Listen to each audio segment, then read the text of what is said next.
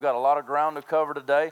I'll be quite honest with you. I have never in my life, as long as I've been going to church, I've never heard anybody preach on the sovereignty of God, much less God's will and man's will in the same sermon at one time. Now, I have gone onto the internet and I can find sermons, but not that many. Uh, it is a topic that most people are scared to touch. It's a topic that it has brought division over the years. That's not my goal today at all, but it is to stretch you and to keep in line with uh, all of the, uh, uh, the ideas and, and the whole uh, goal of the sermon series, which is to not exactly answer the questions and tell you exactly how you should believe, although we will put some of that together today and show you some clear cut answers from Scripture. But really, the series' goal is to help you to understand how to answer those questions. You see, when we come to a text and that text, uh, it bothers us and it seems to be contrary to what we've always heard or what we have always thought we knew about this topic or that topic or how we feel God should be. You see, when we come to that text and we see something that, that seems to be contrary to what we think, we have an option right there. Do we lay down what we think and do we submit to the Word of God, even though we don't understand fully? Maybe we don't like what it's teaching, but do we submit because we trust and honor God and we believe His Word over us? You know, the Bible says that may God be true and every man be a liar. When we get to that place of, uh, of seeming contradiction to what we believe, do we submit what we believe? Do we lay down on our face and say, May God be true and I be a liar? Do we say, God changed me because if you are right, then I am wrong if I am against you? Or do we say, this can't mean this because I've always thought this. Or this can't mean this because I just don't feel like God would do that. This can't be. It can't. I've just, I've always been taught that it's this. So how can the Bible say that? It must mean dot, dot, dot. This is the place where we are. This is what we must come to the conclusion that we will be the ones that change. We will be the ones to get on our face. We will be the ones to bow down. We will be the ones to say, I was wrong, and God, you are right. This is the goal of the series. And so, as we look at God's will and man's will today, I want you to keep an open mind, not to what I'm teaching, but what the Word of God says let me read you something that uh, I I was been reading lots on this. It's been uh, consuming me for a while now, about ten years. And so uh, I, I, found this quote by C.H. Spurgeon, which uh, is referred to as the Prince of Preachers. And he says this, speaking of the debatable nature and the argumentative nature of this topic, because don't get me wrong, if you think that I haven't thought, should I even preach this message, you're wrong. I have thought, is there any benefit to preaching something that's that's controversial? Is there any benefit to preaching something that might that, that might raise the hairs on the back of some people's necks? But I agree with Spurgeon as I read him that there is great, great benefit when we go to these links to search out the doctrines of God. He says, I believe there is a need for this debate in the finite character of the human mind. While the natural lethargy of the church requires a kind of healthy irritation to arouse her powers and to stimulate her exertions, listen to this the pebbles in the living stream of truth are worn smooth and round by friction.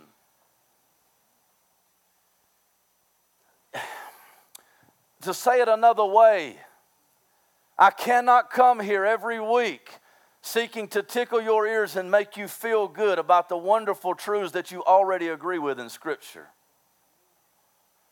But from time to time, I must come with the sword and chop away that which you have growing on you that should not be there. I must come with the sledgehammer and break you apart so that God might put you back together. Let God be true and every man be a liar. Lord Jesus, we submit all words to you today. Lord Jesus, we come before your throne in complete inadequacy. I know that I have no right to stand here and preach to them, save the right of your calling on my life. I know, God, that I fail you daily, but I trust in your sovereign grace and the work on the cross. I pray, Lord, that you would take away any chain that binds us, God. Any blinder, Lord, that covers our eyes so that we can't see the truth. God, take away the wax from our ears so that we might hear your wonderful voice and fall flat on our face in complete submission. May you be true and every man be a liar. May Jesus Christ be honored and glorified with every word here today. May we honor him in everything. In Jesus' name, amen. Let's get into the Word of God. We're going to move around. I know some of you say, I have a hard time following when you move around the Bible as much as you do, but uh, I got to tell you that I could have discussion with you. You can ask a number of the people in this room. If you want to talk about free will and predestination, I can talk with you all day long. We can debate and we can talk and we can have conversation. But today, I want to show you what the Word of God says about predestination, about the sovereignty of God, about God's will, and also about man's will. I want to show you through the Word of God things that we can hold on to, whether we like them or not. That'll be those guardrails that we set up last week to keep us on the center line, which is Jesus Christ. You see, all of Scripture is about Christ. Whether we're talking about the sovereignty of God or the goodness of God, it is all pointing back to Jesus Christ. And whatever we learn today, may we walk out of here saying, Praise be to His glorious name. Let's look at the scriptures. We're going to start out with a couple of scriptures. We're going to look at Romans 9 16, and we're going to compare it to Revelation 22 17. Romans 9 16 says this So then it depends not on human will or exertion, but on God who has mercy. So it depends not. Listen to what the scripture says. So then it depends not on human will or exertion, but on God who has mercy. Turn over with me to Revelation chapter 22, 17. Chapter 22, verse 17 reads as follows The Spirit and the bride say, Come, and let the one who hears say, Come, and let the one who is thirsty come. Let the one who desires take the water of life without price. That word desires there would be translated, the King James translates it like this Whosoever will, let him come and drink freely. Whosoever will, let him come and drink freely. So we have this seeming uh, contradiction or this bumping of heads. It seems as if they're teaching two different things. It seems as if it's saying that, that salvation and the work of God is not dependent on the human will whatsoever, but it is dependent on the mercy of God. But then we have another text that says, You must will to come that salvation is, is partly due to your willingness to come to Jesus Christ to be saved. So, how must we uh, reconcile these two things? Because we know that the Word of God is truth. We know that, that one truth cannot deny another truth and they cannot contradict. Nowhere in the scriptures is there a contradiction at all. Nowhere. So we say, where is the middle line? What must we believe about God's will and man's will? What is this big word that everybody's so scared of? Predestination. You see, today's sermon will cause some tension on some levels and in some hearts. It'll cause some, can that be right? It'll cause some tension, it'll cause some friction, but that is the whole point. Will you submit to the word? When you come against that which is scraping against you, which is gnawing at you, which is telling you that you are wrong, will you submit or will you push back against the word of God and say, No, it can't be? Will you be transformed by the renewal of your mind? Is the whole question. What I want to do is, I want to set a couple of things up. I want to set for you, I want to talk to you about predestination, this big, huge word that everybody's scared to death about. You see, I've had some people ask me when I start to talk to them about the sovereignty of God, or they want to ask me about the sovereignty of God, and I always get the same responses, seemingly, and it depends on which side they're on, as if they should be on a side. I have people come to me and say, oh, Do you believe in that predestination stuff? We're going to address that here in just a second. They say, Are you a Calvinist or are you an Arminian? Now, most of you in here probably saying, Huh? What is that? That's a good thing. Don't worry about it. But when people ask me, they say, Are you a Calvinist or an Arminian? I say, I'm a Christian. I'm not a Calvinist. I'm not an Arminian. I'm a Christian. Ask me about one of the specific doctrines that they teach, we can discuss it. Ask me what the Bible says about this or that, we can discuss it. But don't identify me with any camp and don't put me in any box. I believe God and I believe what He says. We must take what each person says and compare it to the scriptures, and we can let the dross float away. We can let the impurities float away. We can let that which is wrong float away, and we can hold on to the truth that they speak which is what I'll tell you today. If you find anything that I say to be offensive, if it's because I've been outside of the scriptures, then let it go. Come and talk to me about it. We will reason together. But if it's in line with the Word of God, then you deny the truth that I speak to your own peril because it's the Word of God. So then, let us get into this and let us just be as plain as we possibly can. Let us just say exactly what we're all thinking. Let us, let us speak the truth without hesitancy and let the chips fall where they may. Okay? What you laughing at, Scott? Number one. Number one. Salvation is not dependent on man's will, but God's. Salvation is not dependent on man's will, but God's will. As I've spoken to people about this before, it seems as if something rises up in them. And something did rise up in me when I first started looking at this, and I say, No, it can never be. This is dependent on what I do. It's my choice. I'm the owner of my destiny. God has done a work, but it's now dependent on me. It is dependent on what I do and what I say and what I choose. But I want to show you a couple of reasons why I so aggressively and plainly state salvation is not dependent on man's will, but on God's will.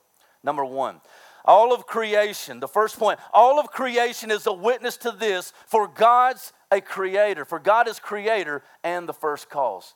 If we look at, and, and Romans chapter 1 would say this, that he displays all of his attributes, he displays himself in the creation. And so as we look at the creation, as we look at God's handiwork, we can see certain attributes that carry themselves throughout all of his work. What I mean is this when God first caused the sun to be planted in the sky, who was there to counsel with him? Did the sun come to him and say, I believe I would like to be in the sky? No, it did not. When he first caused the moon to rise, did the moon come and say, I would like to be here or there? No, it did not. Was there anyone there to sway God one way or the other or to initiate God's creation of a thing?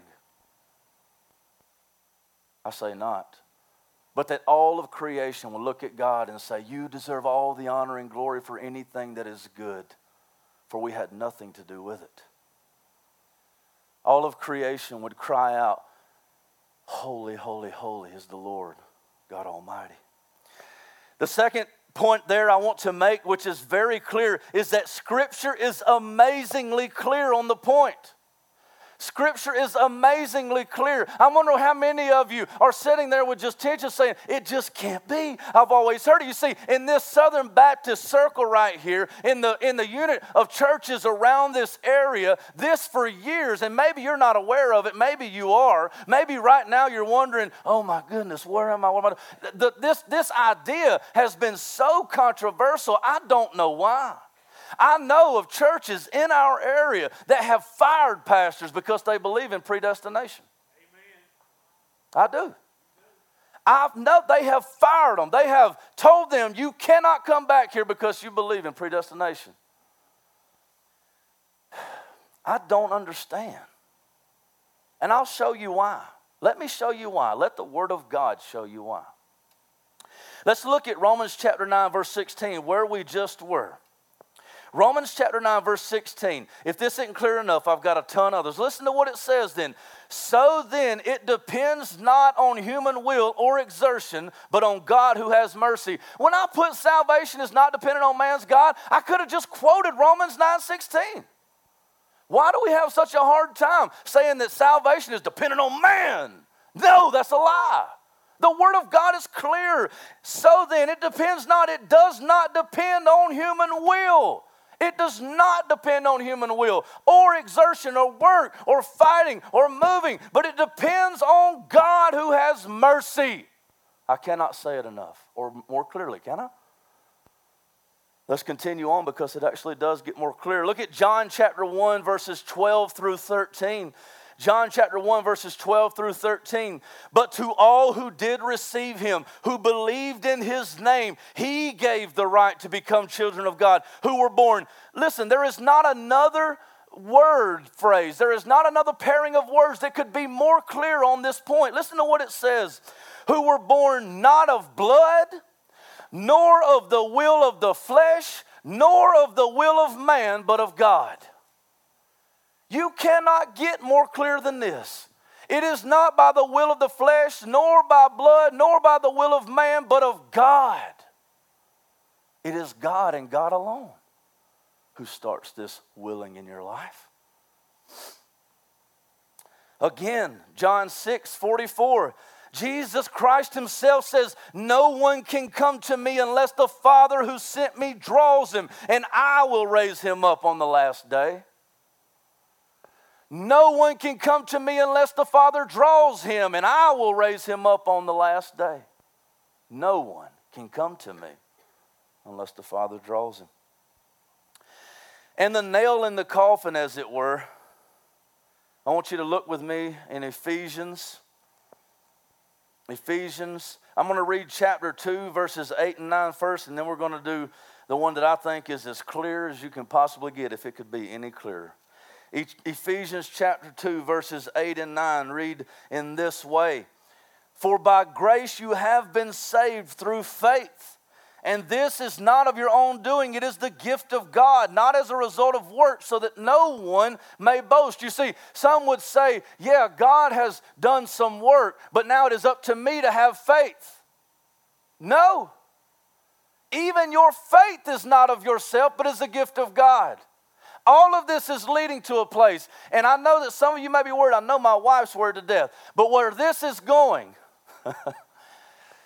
I want to show you why you shouldn't be worried about predestination, but instead you should glory in it. This is a truth of God's word, not to be cast aside and scared of. That's crazy. You see, Ephesians 2 8 and 9 says that, that salvation is by grace through faith, and this is not of your own doing. Your faith does not even belong to you. The Word of God is very clear here. This is not some teaching that I'm coming up with. I'm reading the Bible to you. I am reading just straight out of the Word of God. This is what it says for by grace you have been saved through faith, and that is not your own doing, it is the gift of God, not ever as a result of works, so that no one can boast. You see, if your salvation hindered on your having faith and on your choosing, you would be able to stand back and say, Yes, I chose God. God didn't choose me, I chose Him. I initiated this work. I did this. It was my believing, it was my doing, it was my choosing. You see? God will have none of it. What I preach today is supreme glory and honor given to our great God and King Jesus Christ. May you take none of it. Ephesians, the great nail in the coffin. I'll just read the Bible. Ephesians chapter 1, verses 1 through 14. Just follow along as I read.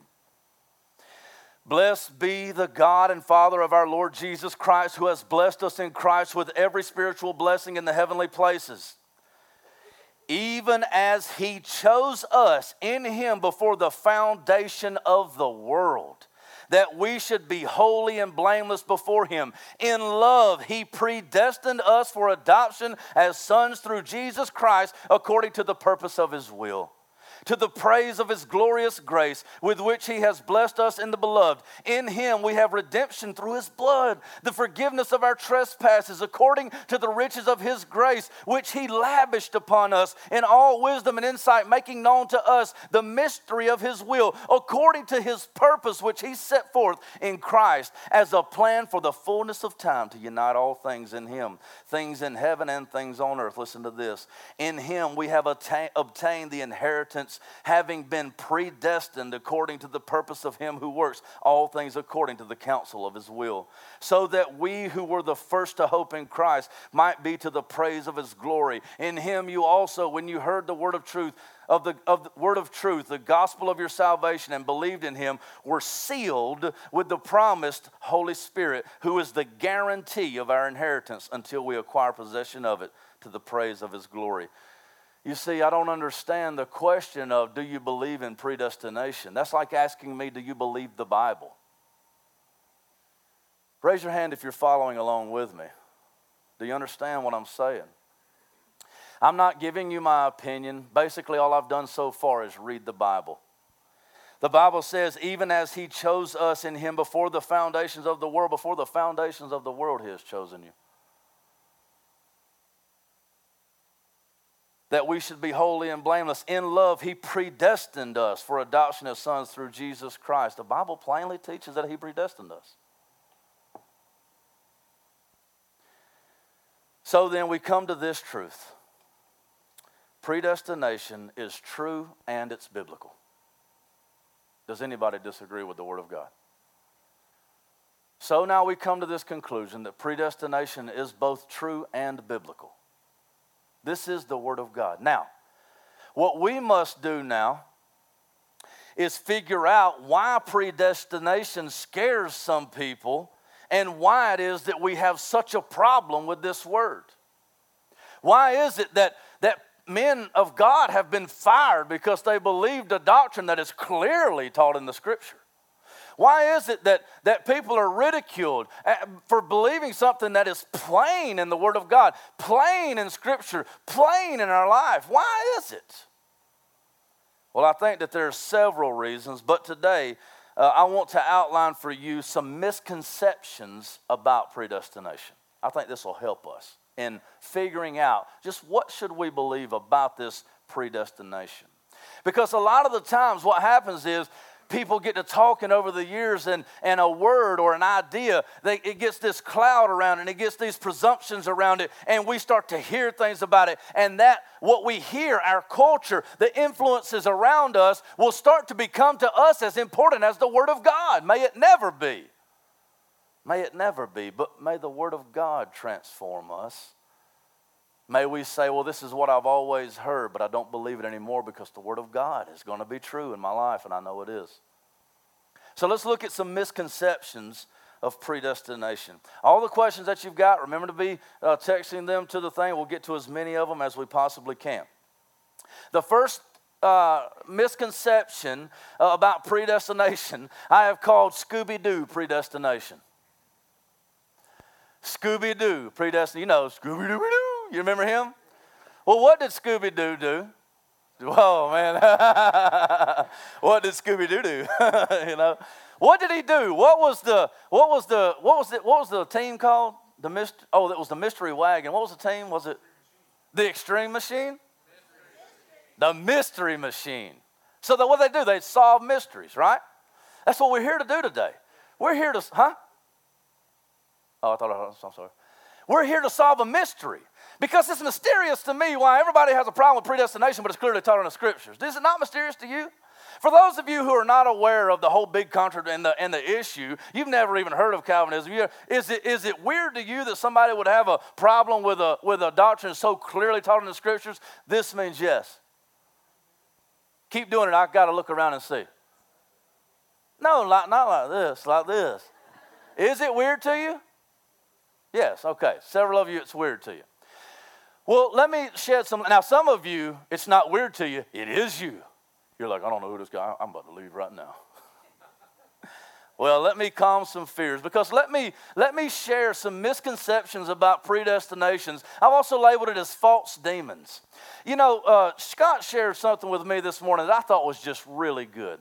What Satan, his, his works and, and what he desires to do is several different things, but he showed me a list that he had written down. And I think as he goes through life, he likes to look at a situation and say, Is this happening or is that happening? And it might identify the enemy's handiwork at hand. Is that true? I don't want to misrepresent. I thought that was good because one of them was is that Satan likes to disguise. Is that right? Distract. Satan likes to distract us from the truth of, truth of God. He likes to twist the truth of God. He likes to turn it. He likes to make us think one thing about what the Bible teaches so that we won't agree with it. But let me tell you right now that, that all of God's word is true. All of it works together, and it's all a glorious truth that we should not only believe, just believe it, but we should grasp it. We should wrap our arms around it, and we should give it a big fat kiss right on the lips because we love it.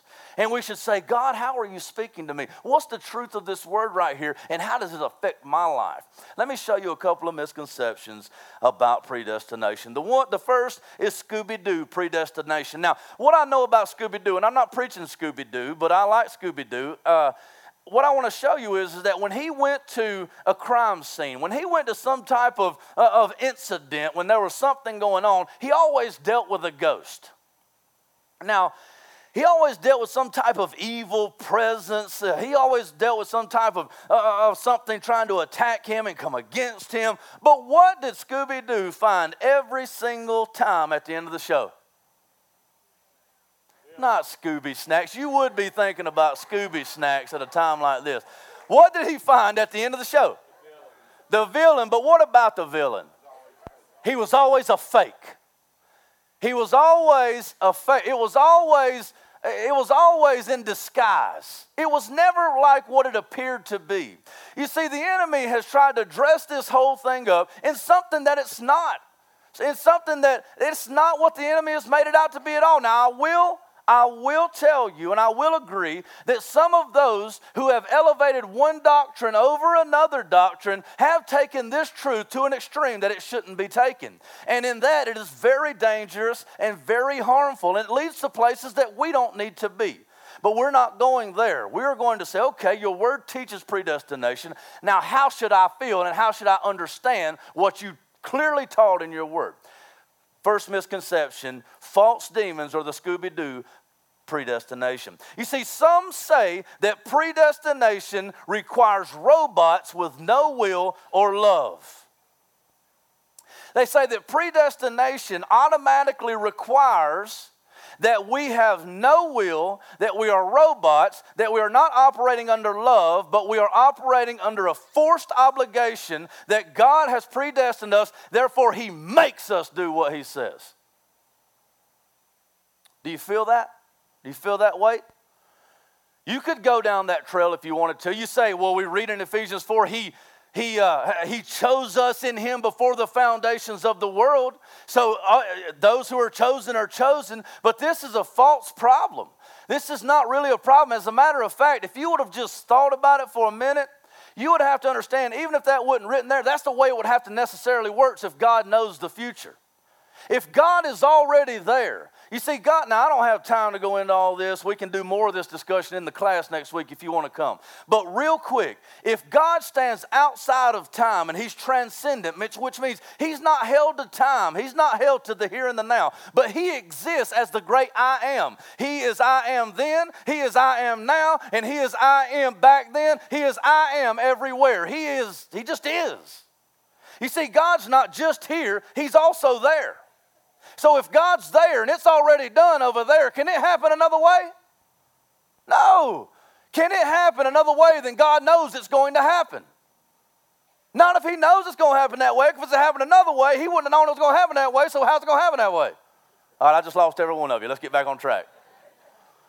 My whole point is this is that God is sovereign. And when we say that it's already been done, don't you understand that God has already done it all. He's not waiting. He's not wondering how it's going to turn out. He's not rubbing his hands in expectation, right? He's there. He's enjoying eternity there. So let's look at this for just a second. It says that some people say that predestination requires robots with no will or love. And the whole thought process is if it's already done, then I have no choice. I have to do it, and I'm forced against my will to do that which I don't want to do. May it never be. That's a lie straight from hell. Okay? That's a lie of Satan, and it is a twisting of the word. This is not true. Because we know, reading the Bible all, all, throughout, that it says, Whosoever will may come. For God so loved the world that he gave his only Son, that whosoever. You see, God is longing for you to come. God is, is looking for you to come. God, in His infinite predestination and foreknowledge, chose you in Him before the foundations of the world, but He has never forced a man to do anything against His will. You say, oh, how can he do it? Let me show you because it's wonderful and I love it. And there's so many good illustrations that I can show you. Oh, it's going to be so good. Okay. Ephesians, no, yes. Ephesians, no, yes. Ephesians chapter 1, verse 4b. I'm so excited. Okay. Now listen to this. How can God choose someone before the beginning of time and still have them will it to happen? Wouldn't He have to force them if it's already done? Don't put that on God. You didn't read that in the Bible. Will it happen for sure? Yeah. Will He do it against their will? No. Let me show you how. Ephesians chapter 1. now, we just read this, but I want you to pay attention. Pay attention, okay? Chapter 1, verse 4. Even as he chose us in him before the foundation of the world, that we should be holy and blameless before him. In love, he predestined us for adoptions as sons. How did he do it? In what? In love, He predestined us. He predestined us in what? In love. You see, the, the, the, common misconception is that there's no love involved in this, that He forces us to do, that He makes us, that He compels us because He is dominant over us and He's, he's, a, he's a reigning judge and He's powerful and He says, You do it or you die. But the Bible clearly tells us that it is in love that He predestines. So, how can God have His will be done for sure and predestine us before the very foundations of the world were ever even in place, but do it so that we still willed it to happen because that's clear in Scripture as well, but at the same time, not force us to do it? Well, let's turn over to another place because I believe this is very, very helpful. I had to write a paper in uh, college when I was when I was going to North Greenville University, and I had to do this uh, huge uh, hermeneutics paper, and I had to dig and dig and dig, and, and it had to be a minimum of 30 pages. Well, when I got to 60 pages, I said, "Oh Lord." Now, I did this on about 10 verses. That's how deep the Word of God is. And I had to pare out and I had to cut back and I had to cut back. And finally, I got it down. You can ask Kelly, this is a true story. I finally got it back down to 30 pages. But I want to tell you, it was one of the most significant finds I've ever seen in my entire life. Let me read a verse to you that you've probably just read right over. This is in uh, 2 Corinthians chapter 5. Listen to this glorious, glorious truth. Paul writes in verse 11 of chapter 5 Therefore, knowing the fear of the Lord, we persuade others. But what we are is known to God, and I hope it is known also to your conscience. We are not commending ourselves to you again, but giving you cause to boast about us, so that you may be able to answer those who boast about outward appearance and not about what is in the heart. For if we are beside ourselves, it is for God. If we are in our right mind, it is for you. Listen to this. Here is the point. For the love of God, I'm sorry, for the love of Christ controls us because we have concluded this that one has died for all, therefore all have died. What does it say? For the love of God, what? Controls us. Maybe you'd have just read right over that. But do you understand the, the implications of this? He's saying that, that I'm controlled by the love of God. Now, how can that be? How can it be that, that love would control you, or love would compel you, or love would make you, or love would force you? He says, The love of God controls me. Let me, let me do it this way. I'll give you a, a real life illustration that I, I think will help you to just bask in this truth and not find tension in it. I can, I can come, okay, I can desire for my son to do something. Okay? I can desire for him to do a certain thing. Let's say, take out the trash. Okay? I can desire for him to take out the trash. I can desire for him to do a chore. And I can try to dominate and make him and force him. And I can tell him, I'm going to tear your tail up if you don't take that trash out. Now, he may do it, but it'll be out of what? Obligation and fear. He won't desire that whatsoever. But is there a way that I could cause him to do it, and I would be the one causing him to do it, while at the same time not at all affecting his will or forcing him to do anything or manipulating him, but to just cause that in him and me be the cause of it, but for him to choose freely to do it? Is there a way? Sure, there is. How? Love. Love, desire, passion. You know, I've done it before. You know what I do? I say, I bet I can outrun you to the trash can. He said, No, you can't. He want, what does he want to do? He, you know, he's not really care about taking out trash. What does he want to do? He wants to race daddy. Because he sees this is, this is us having fun together. This is relationship. This is intimacy. I, I say, I, I, bet I'll bet you, I, you can't carry I bet you can carry that, can't you? Now you say you're manipulating him. No, I'm not. I'm building him up. I'm letting him see that to do with me and to walk with me is good. I've not made him do anything. As a matter of fact, he's never wanted to take out trash more in his life. I'm telling you the truth. A little bitty eight year old with two bags of trash on each arm, smiling ear to ear, walking to the trash can. Come on. Huh? God is not control God is not forcing anybody against their will. But in love, He has predestined us. You see how that works? If you don't want to, don't. But if God has so impacted you that you can't live without Him, just know that you are probably predestined. Mm, that's good truth right there, guys. Listen to Romans 6, 17 through 18. Thanks be to God that you who were once slaves. Now, listen to this. You say, I'm not a slave. I, nobody forces me to do anything. Yes, you are. Every single person in this room is a slave. You say, I, am set free by Jesus. Yes, you are, but you're still a slave. You are a slave to something. Wesley said it. You're exactly right. Listen, you say, I thought if we were free in the Son, we were free indeed. True freedom is slavery. You say, hold up. He just went off the deep end. Let me, let me, uh, one illustration. I didn't plan this, but I, I love this illustration.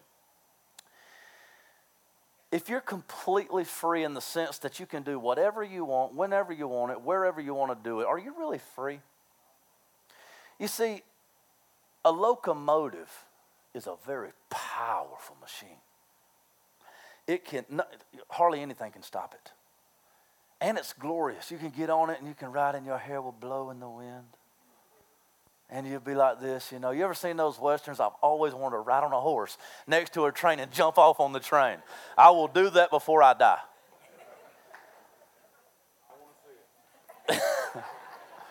I'm gonna have a GoPro on that horse's head. Listen, but is that train free? What is, is, is, is it constrained to what? Is constrained to the tracks. What happens if it gets completely free? Which leads to death, destruction. Do you really not want God to be, to be in control of your life? Do you really want complete control? Do you really want complete freedom? Really? That's a side note. No, free, no extra charges, Hambone would say. Romans 6 17. Listen to this. Thanks be to God that you who were once slaves of sin have become obedient from the heart to the standard of teaching to which you were committed, and having been set free from sin, having been set free from sin, have become slaves of righteousness. Having been set free from sin, you are now slaves to righteousness. So now we have a God who has predestined us or chosen us in Him before the foundations of the world, and through freedom has made us slaves. Now the world, see, Second, Corinthians chapter 2 would say, uh, the world would say, this is ridiculous. Listen to what these stupid Christians believe.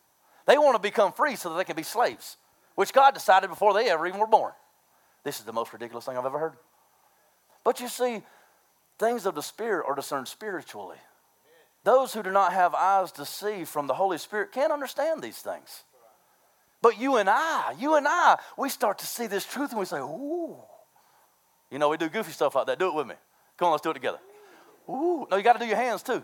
Come on. Even you, yeah. No, everybody keep them up. We got to do them at the same time. All right, everybody, come on, babe. Heather, don't shake your head at me. Come on. All right, everybody together. One, two, three. Ooh. That's what the Word of God should do to us. You see, when it, when it says that we were set free from sin to become slaves of righteousness, do you think that this means that God is like, you will do what I say? No. How then can we become slaves of righteousness? He predestined us in love. So,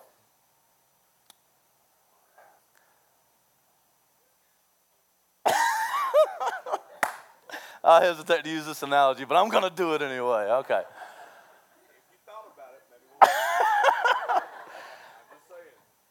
yeah, let's move on. no, I'm going to use it. Can I use it? She's like, I don't even know what you're going to say. All right, let me tell you how you can become a slave to something, but not be forced to do it against your will. Okay? My wife, whoo, I love my wife, right? And when, now, when she, I don't know if I should say this.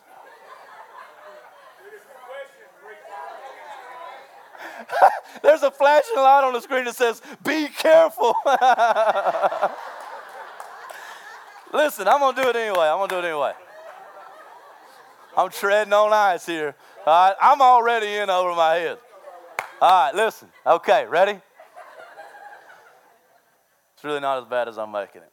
When, when my wife longs for me and she reveals herself to me, you know, I can't, I, you know, we've had discussions and we've had waffles and spaghetti. We've done couples things, and, and we've had this whole big joke about, you know, if she leaves the bathroom door open or if your wife leaves the bathroom door open and, and she's not quite covered up, you know, and, and you walk by the door, you're like, Up? You know what I'm saying? I mean, when, when, when, when beauty is revealed to us, we can't help but desire it. You can almost say, and baby doll, give me a little slack because I'm slave to your beauty. Woo! Hey, hey, come on. Woo! Yeah. Hey, hey, look. When God, when God, hey, I got brownie points for that one. That was from God, okay? Listen, when God reveals himself in all of his glory, you can't not serve him. You can't not get on your face. You can't not love him and long for him with every inch and every molecule in your being. You are a slave to righteousness. Amen? Praise God, I want to be a slave. Woo! Yeah, that's what I want to be. Man, this is a good sermon. See, babe, I told you it'd be okay. Woo! Man, that's good stuff. So, listen, but it gets even better. It says, You who were once slaves of sin have become obedient from the heart. From what? We've not become obedient from fear. We've not become obedient from power. We've not become obedient from, from, from rule or rank. We've become obedient from the, our heart has been changed. God ain't forced you to do anything against your will. What He's done is changed your will. He showed you. He's, he's, he's revealed his beauty. And you've said, hmm, you gotta have me some of that. All right, that was a little too far. Okay. Lord, help us now. Okay. Listen, this is another point here. Desire, passion, and love have always been the key to our actions, whether good or bad. Desire, passion, and love have always been the key to our actions, whether good or bad. Now, I don't have time to get into it, but if you want to go and Google something called freedom of inclination. Now, this is a this is a way to understand the Word of God, uh, but I believe that it is the most accurate view of what free will is. Some would disagree with me. Uh, Mickey and I have went rounds and rounds and rounds. I don't know that he disagrees with me, but we discuss this all the time freedom of inclination. This means that you always do that which you desire the most. You are, you are free to and always will do that which you desire the most. Now, some people say, well, that's not freedom. Yes, it is. You're always choosing that which you desire the most. What you long for, what you crave, you go for. You choose it. You long for it. You want it. If you want to discuss that with me another time, we can. But I'm telling you right now, God has never done anything against your will, but He has always given you what you wanted the most. Now, what He reveals to you and what you desire the most is the question. Let's look now at now. This just came. Oh, I'm listening. all right, no man. Listen. Here we are. Here we go. Here we go. Y'all ready? Raise your hand if you're with me. All right, this is fun. Let's go. No man has ever been saved against his will. Let's go ahead and clarify that. Now, we were predestined. We were chosen in Him before the foundation of the world. We were predestined in love. We, he predestined us in Him, right? As sons, as adoptions, as sons through adoption, He predestined us. We know that our salvation does not depend on man's will, but it depends on God who has mercy on whom He has mercy. He has done all of these things, but we can also say, though we've been predestined, no one has ever been saved against their will. No one has ever been saved against their will. For if they would be saved, they must will to be saved. If they shall save, they be saved. They must will to be saved. The Bible's clear. Whosoever will, let him come and drink freely of the water. So we must will to be saved in order to be saved. We must. No one has ever been saved against his will, but he is saved through his will, his transformed will. Ezekiel 36 26, that scripture that we have come to know and love so much. God says, I will remove from him his heart of stone and replace it with a heart of flesh. I will, I will take out his spirit and I will put, I will place my spirit within him and I will cause him to walk in my ways. You see, God will cause us and move us to be slaves of righteousness through the transformation of our will. It's called getting a new heart, it's called being born again. It is called a transformation through the renewing of your mind. All of these are the same thing. You cannot will to be saved until God wills to change your will. You cannot. It is not in you. Romans 14 would say anything that doesn't come from faith is a sin. Romans chapter 8 says, apart from faith, you cannot please God. Any man that would will to be saved, it is because God has acted upon him to change his will. For we all, like sheep, have gone astray. We'll talk about that more in a second. The Lord pressed this on my heart, and I wrote it last night. When my you you let it resonate and and and bounce off the scriptures that we've been reading. When my eyes were open to see, when my heart felt the weight of the tree, my walls came down, my defenses fell, my hands raised in surrender, my soul cries, It is well. His wish is my command. I will gladly die for the Son of Man. As we gaze upon the tree and the Savior who died, we say, I will gladly die for this man any day, any time. For the love of Christ compels me, it controls me. The second misconception I want to show to you is some say for God to harden a man is an evil act and is the cause of sin. For God to harden a man is an evil act and is the cause of sin. Debating whether or not we've got time for this today. Let's see, we can we can take a break now and we can do a Q&A and I can have more time to spend on this next week. What do you think? Let me give you some scripture. I want you to go read it. You come back next week prepared to dig in. You ready to write? Romans 9 18. Go ahead and write the first, the second misconception down. For God to harden a man. Now, I'm saying that this is not true, but it's what a lot of people say. For God to harden a man is an evil and is the cause of sin. Some scripture that you need to read is Romans 9 18, Romans 1 24 and 25. Romans 1 24 and 25 the whole chapter of Matthew 20. And I want you to look again at Romans 9 16, and you can go ahead and read the whole chapter of Romans 9. Won't take you long. All right, let me repeat it all again. Basically, the whole book of, I mean, the whole chapter of Romans 9, but specifically 918 and 916. Romans chapter 1, verses 24 and 25 and Matthew 20, the whole chapter. Now, I could go on and I could, you know, run through this, but it deserves a little time. And I want, I want you to anticipate because this is not true. And I will show you why it's not true. I'll show you why you don't have to worry about this. Remember last week the guardrails that we put up? Yes, God is sovereign, but God is good and he is not evil. So, how do we reconcile the fact that the Bible says that he will have mercy on whom he has mercy, and he will harden whomever he wills? Does the Lord harden people? The Bible says he does. Does that mean that he's evil? We'll talk about that next week. It's very good stuff. So, come back, bring a friend, okay? Now, let's pray, and uh, then we'll do some Q&A, all right? Cool? You guys, have you put, sent in some questions? Yeah? All right, let's pray.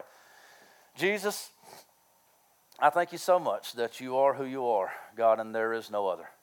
I love you so much, and I'm thankful, God, that uh, you have done what you have done, and, and there's no one that can turn away your purposes because they will stand.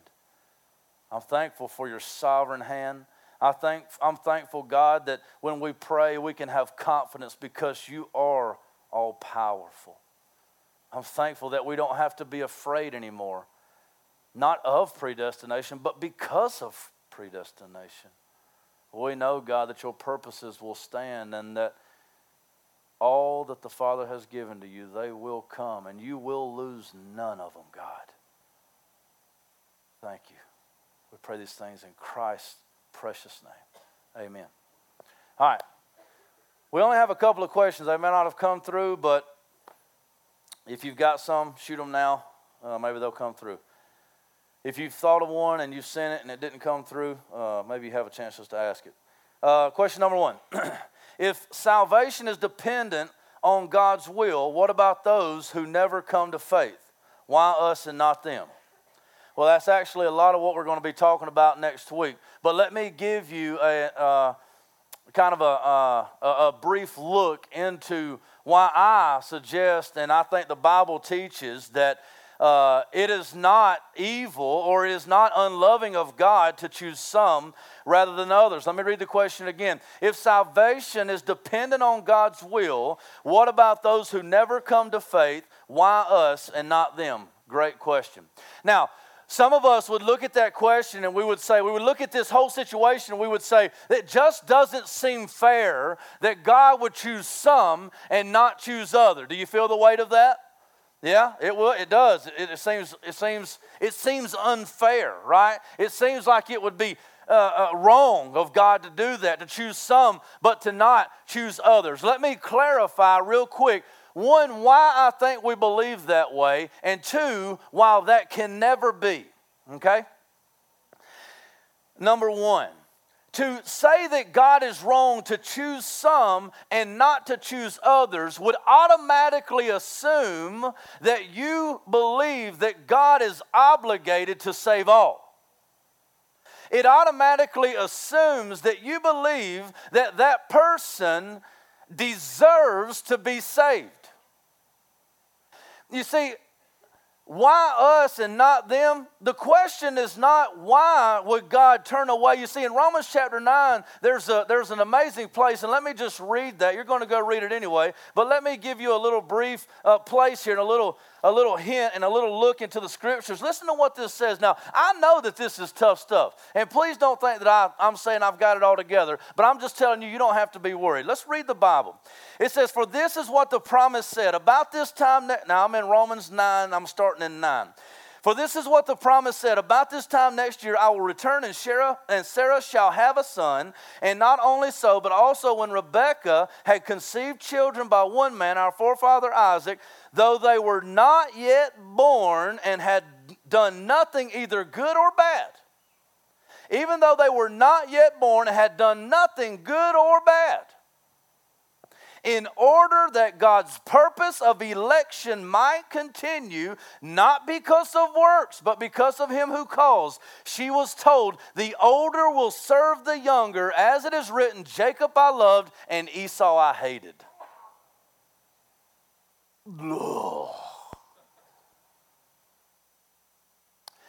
What shall we say then? Is there injustice on God's part? You see, they had the same question.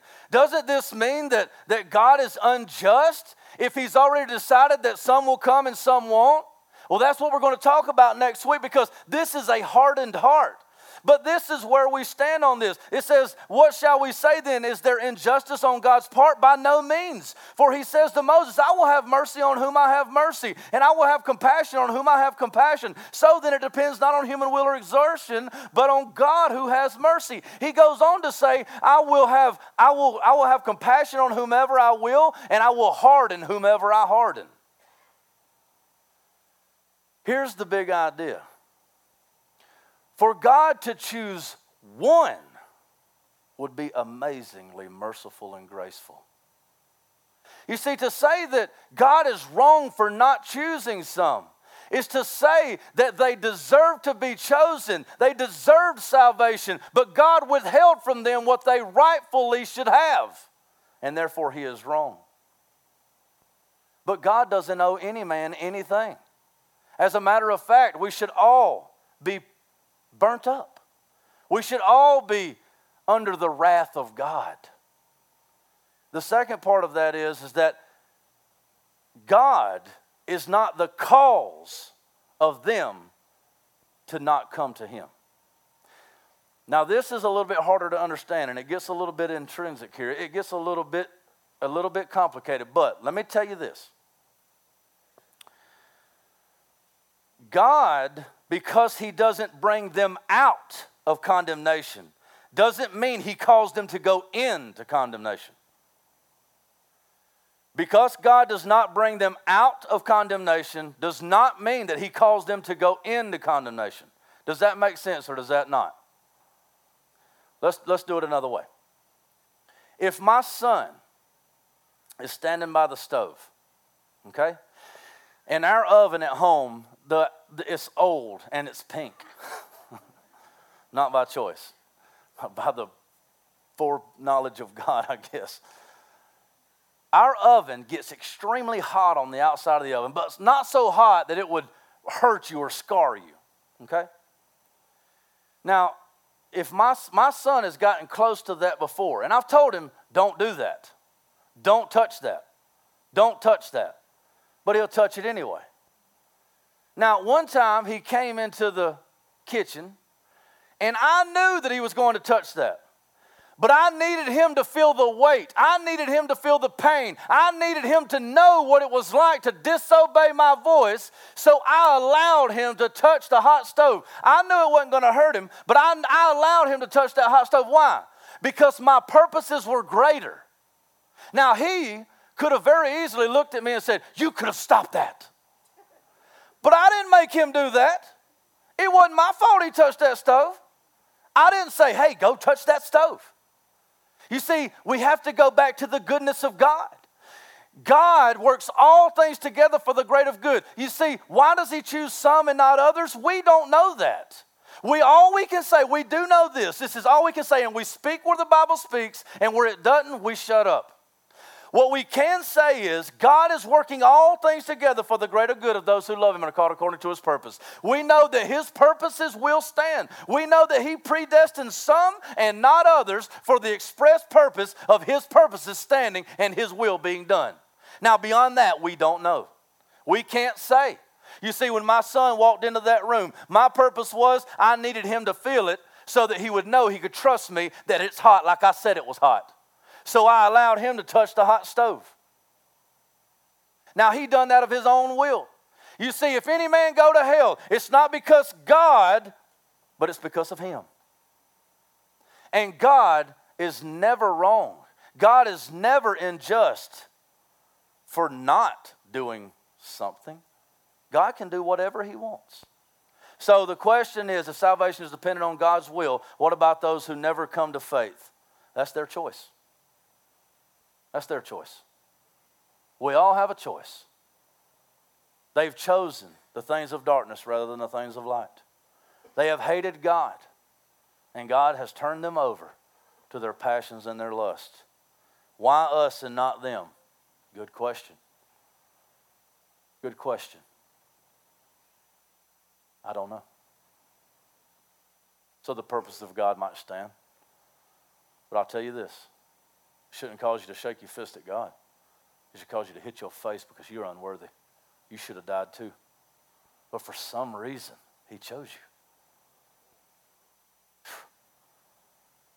That causes us to shake our fist? No, no. It causes us to raise our hands. God, why'd you choose me? You had nothing to offer God. There's none righteous, no, not one. You see, if we hold to the position that it was us that chose, then we can look at someone else and say, I was chosen over you because I'm smarter. I figured it out. I was wise enough to call on God, and you're dumb. I wasn't quite as bad as you know. You both deserve hell. God, in His infinite love and mercy, while we were yet sinners, Christ died for us. Second question. For those who never hear the gospel, are they condemned? Yes and no. Uh, the Bible says very clearly in Romans chapter 1.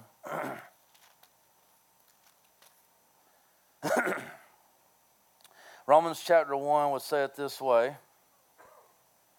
Let me find it.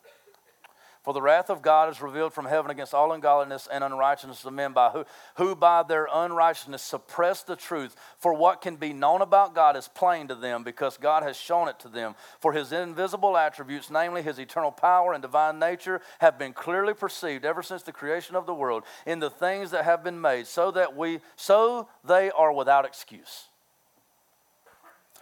Point number one, the word of God says everyone on the face of the earth is without excuse.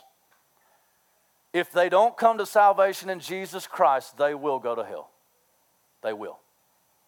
Without, without hesitation, I will say that's what the Bible teaches. Now, what about someone in a third world country that no one ever gets to with the gospel? Can God work in another way? Do we have any examples out of the scriptures? We got to stay with the Bible. Do we have any examples out of scripture where God just appeared to a man and, and told him what the gospel was, revealed to him who Jesus was? Do we have any examples of that? Name one. Huh? Paul. The Apostle Paul. Actually, the Apostle Paul murdered Christians. He, he killed them. He murdered them in cold blood. One of the greatest men of the faith, one of my heroes in Acts chapter 6, Stephen, was they threw their coats at the feet of a man named Saul as they stoned him to death. And he cried out, Father, forgive them.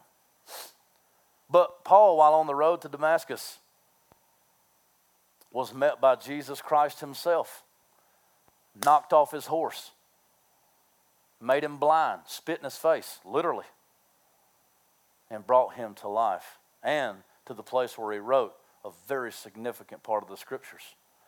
So, will they die apart from Christ? Yes, they will. But can God reach them even if no man gets to them? Yeah, He can. We see it through visions when God is revealed. Uh, it's through the Word of God, but that Word comes through visions. It comes through uh, God showing up. So they are not without hope. Okay? We got time for one more? One more. Oh, that's a nasty one. Oh, I don't. Yeah, don't. Number three, what about children who haven't had a chance to will anything yet? Does the Bible speak of their eternity? I don't know why you want to ask me something like that. Here's what I'll say to that. I won't say a lot to that because the Bible just really doesn't talk about it. Uh, there's no place in the Bible where you can go. The closest thing would be uh, what we just read before uh, Jacob and Esau was born, whether they had done anything good or wrong. Jacob I loved, Esau I hated. Here's what I would say about that. Do you believe God to be merciful? Do you believe God to be loving? Yes. Do you believe God to be in absolute control over everything that happens on the face of the earth? I would say we really don't know. We have this one insight into these two children. Uh, we also know that Esau was an evil man. I would say that nobody can answer that question. So, in those times where, and I would say this too, is that please never confuse God being the author of confusion, of confusion because He's not, with being mysterious. God is, is by nature going to be mysterious to us. There's going to be things where, as much as the, the, the pastor standing on this stage, I'd like to say, well, let me tell you exact answer on that. There's some times where I have to say, I don't know. I just have to trust. And so on this place, in this, in this question, I've, I've wondered this for years. I've searched the scriptures. There's no place in the scriptures that speak of this really. But what I do know is that God is so loving and so compassionate and that we can trust Him. We can trust Him with our babies. Maybe one more. That was short one. Why is he waiting for all to hear since he knows who is coming before the end? We'll actually get into this too. This will be along the same lines of why should we pray? You know, why should we go? Why should we evangelize? Why should we meditate? Why should we do any of these things? If it's already done, then why should we do anything?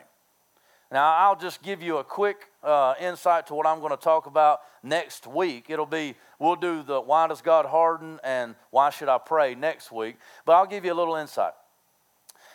Let's, let's turn the question around. Okay? I have people all the time when I start talking to them about what the Bible clearly teaches on predestination, they'll say, well, what about praying? If it's already decided, why should we even pray? If God is that, is that controlling everything, if He's that sovereign over everything, why should we pray? Well, let's, can we turn that question around? Can, can we say, why would you pray if He's not? Why would you pray if God's not all powerful? Why would you pray if He's not in complete control? Why would you go forward if you didn't know God has this? Why would you go into a third world country wondering whether or not God's going to complete the task? You see, it's, it's simply the reason that God is sovereign. That's the reason why we go. That's the reason why we pray. You see, other than that, with, outside of God's sovereignty, our prayers are nothing more than Hail Marys with a 50 50 chance, maybe. But if God is sovereign, if He is all knowing and all powerful, if He knows the beginning to the end, if He knows what's going to happen tomorrow, and He tells you to go into this place or to get on your knees or to pray this prayer, then you do it because He knows what's going to happen tomorrow. And you can be sure that whatever you ask in His name, He will do it. That's the Bible, that's the Word of God. Why is He waiting for all to hear since He knows who is coming? Because he's playing it out and he's allowing you to come along. I've had somebody tell me, say, why not? Can't God just go save them? Sure, he can. As believers, why would we look at God and say, Why you want me to go over there? You can do it. I don't know if you're a believer. I don't know if you're a believer. I don't know if you're saved because you're not being compelled by the love of God. Because those that are compelled by the love of God and who are slaves to righteousness wouldn't say, Why don't you go? They would say, Thank you. Yes, I'll go. Thank you. I know you can do it, God. I know you don't need me. I know that you could go over there and you could just appear to him in a vision and you're going to say, Jesus Christ said, All that the Father has given to me, they will come to me, and I will not cast any of them out. All that will come, I will lose none. Jesus Christ is going to save them. God is going to save them. But our great God and King is looking at you and say, You want to come play? You want to come play? Yes, yes, come. Two bags of trash. Woo! Yeah, I'll go, I'll go. Here I am. Send me, I'll go. Send me. Isn't that good? Why, why, would, why would God be waiting? Because He's letting it play out. He's God. He's enjoying this. He's enjoying seeing you come to faith, to grow, to be used by Him. Just like I see my son, you know, it doesn't make me all that happy that he's taking out trash. I'm glad he is. You know what makes me happy? When he's taking out the trash with a big, goofy smile on his face. And he's like me, my two front teeth are a little bigger, so he's like, you know what? And I'll end with this. You know what First John says? In this is, let's all stand to our feet.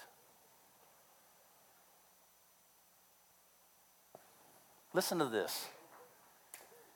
In this is love, that we obey his commandments, and his commandments are not burdensome to us. Slaves to righteousness, yeah, but not bearers of a burden. His yoke is easy and his burden is light. We love to run for our king. We love to scrub toilets at the well. Anybody raise your hand on that one? we got a sign up sheet outside. we love God. We love to run for him. We love that God is sovereign and he knows exactly what's going to happen tomorrow. I don't that don't hurt my feelings. Praise God. He's got it under control, guys.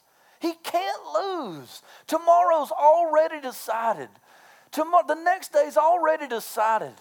The following day, you cannot be defeated if you're in Christ Jesus.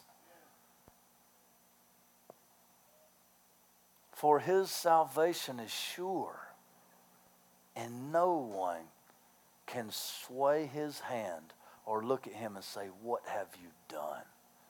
For he is God and there is no other. I can't wait till next week when I when I relieve you of the thought that God could possibly be evil in his motives.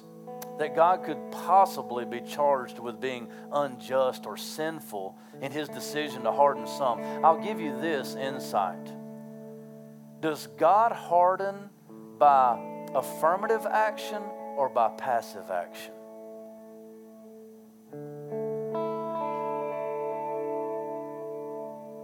Hardens the heart?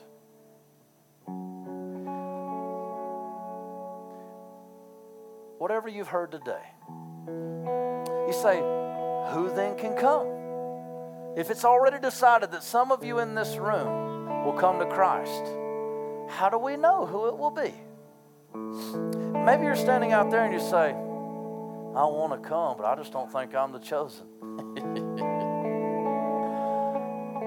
first part of the sentence. The first part of the sentence. I want to come, but I don't think, no, no, no. If you will it, brother, if you will it, sister, just know that that is the indication that God wills it. If you desire, know that God has already desired. If your heart is moved, it's because God has moved it. Whosoever will, let him come and drink freely from the fountain. Will you come? Then you can. Will you come to the king? Then come to the king. If you've willed it, it's because God wills it. Praise His holy name, for He wills for you to be saved. Whosoever will, let him come and drink freely from the fountain. Who in here is thirsty? Raise your hand now. Who in here is thirsty for God? Who in here longs to be with him and drink deeply of the truths of God, then you are chosen, my friend. If you have no desire for the Lord, if you have no longing or no willing to come to him in the very least, then I don't pray that you would just change your mind. I don't no, I don't I don't pray that maybe you would come around. I don't pray that you would be convinced. I don't pray that that maybe someday. No, I pray God change his heart. Change his will so that he would want you and desire you. I pray the same for me, people of God. I've experienced my own sin this week, and as, as I've studied this, at the same time, I have come to the realization that there is nothing good in me. Friends, if we were left to choose God, we never would. He must choose you. Let us pray. Let us pray that God would change our hearts, that we would desire Him. How many of you need to desire Him more? Then the, the front is open. Let us pray because God is sovereign. You see, if He's not sovereign and powerful, there's no reason to pray. He can't do anything anyway. What would you pray? What would you pray? But God is sovereign and His purposes will stand. So we get on our face. You know somebody who needs Jesus? Yes, me too. Do you need to go and talk to Him? Yeah, me too. But you know the the most important thing you could do is pray. Because you can't do anything, but God can change the heart. God can change their hardened heart. God can, can He can turn around their, their, their unwillingness and He can change it into willingness. He can take their, their undesire and turn it into desire, just like He did in you. Prayer gains all the power in the world under a sovereign, all powerful God. Jesus is that God. And He secured this through the cross and His ascension. And He sent the Holy Spirit back to guarantee that we would never pray in vain. The altar is open for any that would come to pray for more desire, that would pray for another in their salvation, that would pray to our great God and Savior, Jesus Christ, that He would move on us and that we would be moved not by forceful compulsion, but by the love of a wonderful God. Come, let's worship Him.